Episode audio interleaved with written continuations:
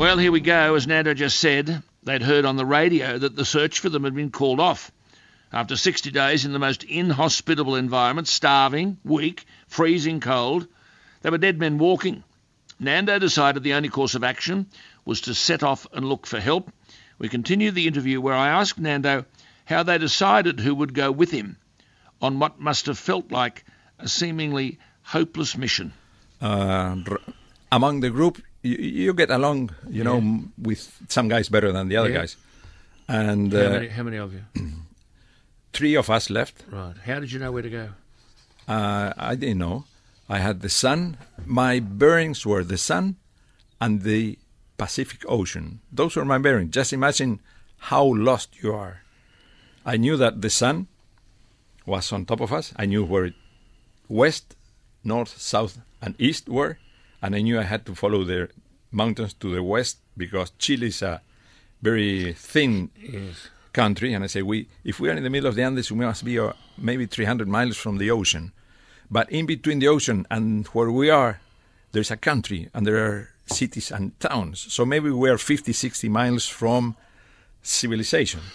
But but but the plane's altimeter was wrong. It said you're at seven thousand feet when you were close to twelve thousand, and you didn't know you were on one of the highest mountains in the Andes, a height of almost seventeen thousand feet, and you got to the top. Yeah. Uh, to get out of there, you had to climb. But as we come from a flat country, uh, a very flat country, we didn't have any idea. There are no reference points, there are no houses, no trees, nothing. I didn't know it was 17,000 feet.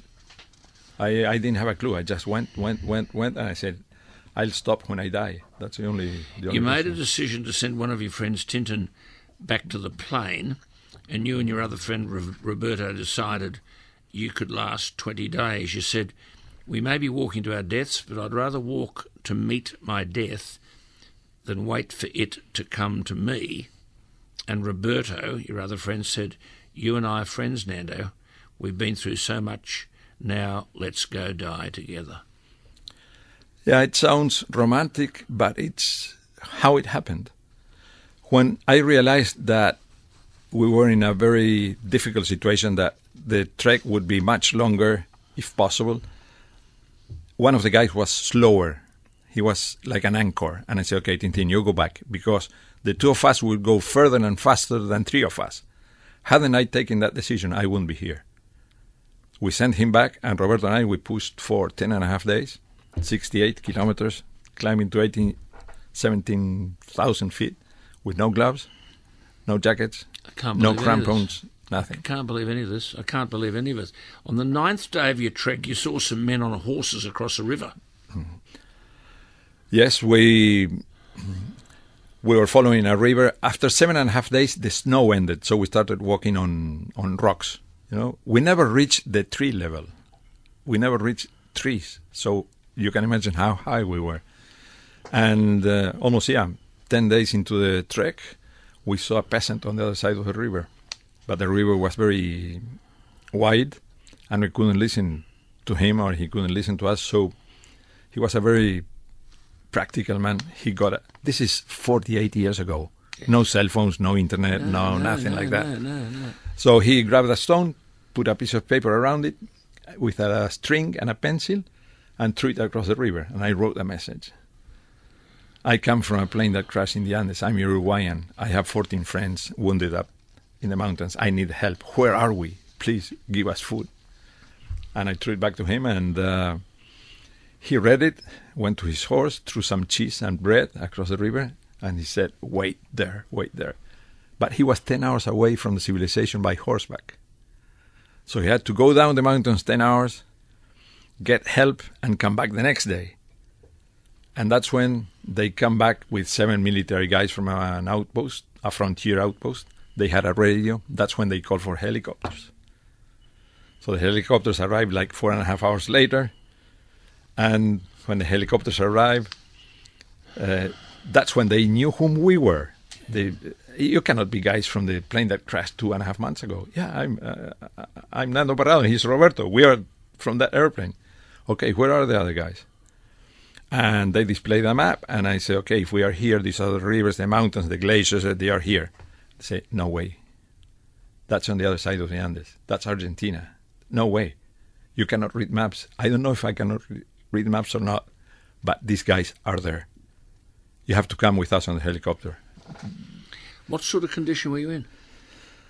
I I was a second row player. Yeah. You know, uh, What was your I- weight? No, what was your weight at the I, end of I, it? 100, 100 at the beginning. At the playing, yeah, yeah, yeah, yeah. and 48 when I was rescued.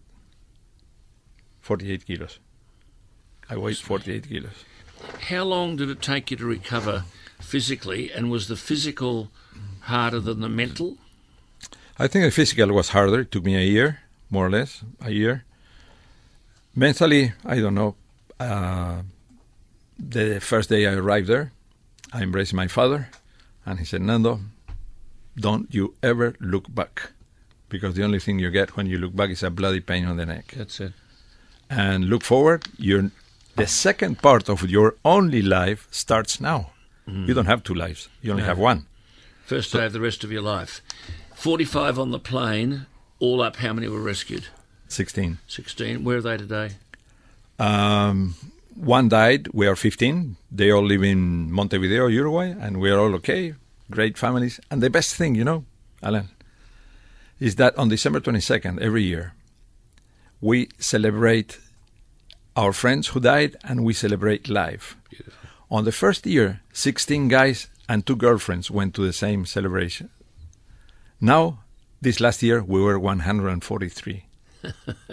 so this is a story of life. Wonderful. And they wouldn't be alive. You know, our daughters, sons, you know, grandchildren, all of they won't be alive.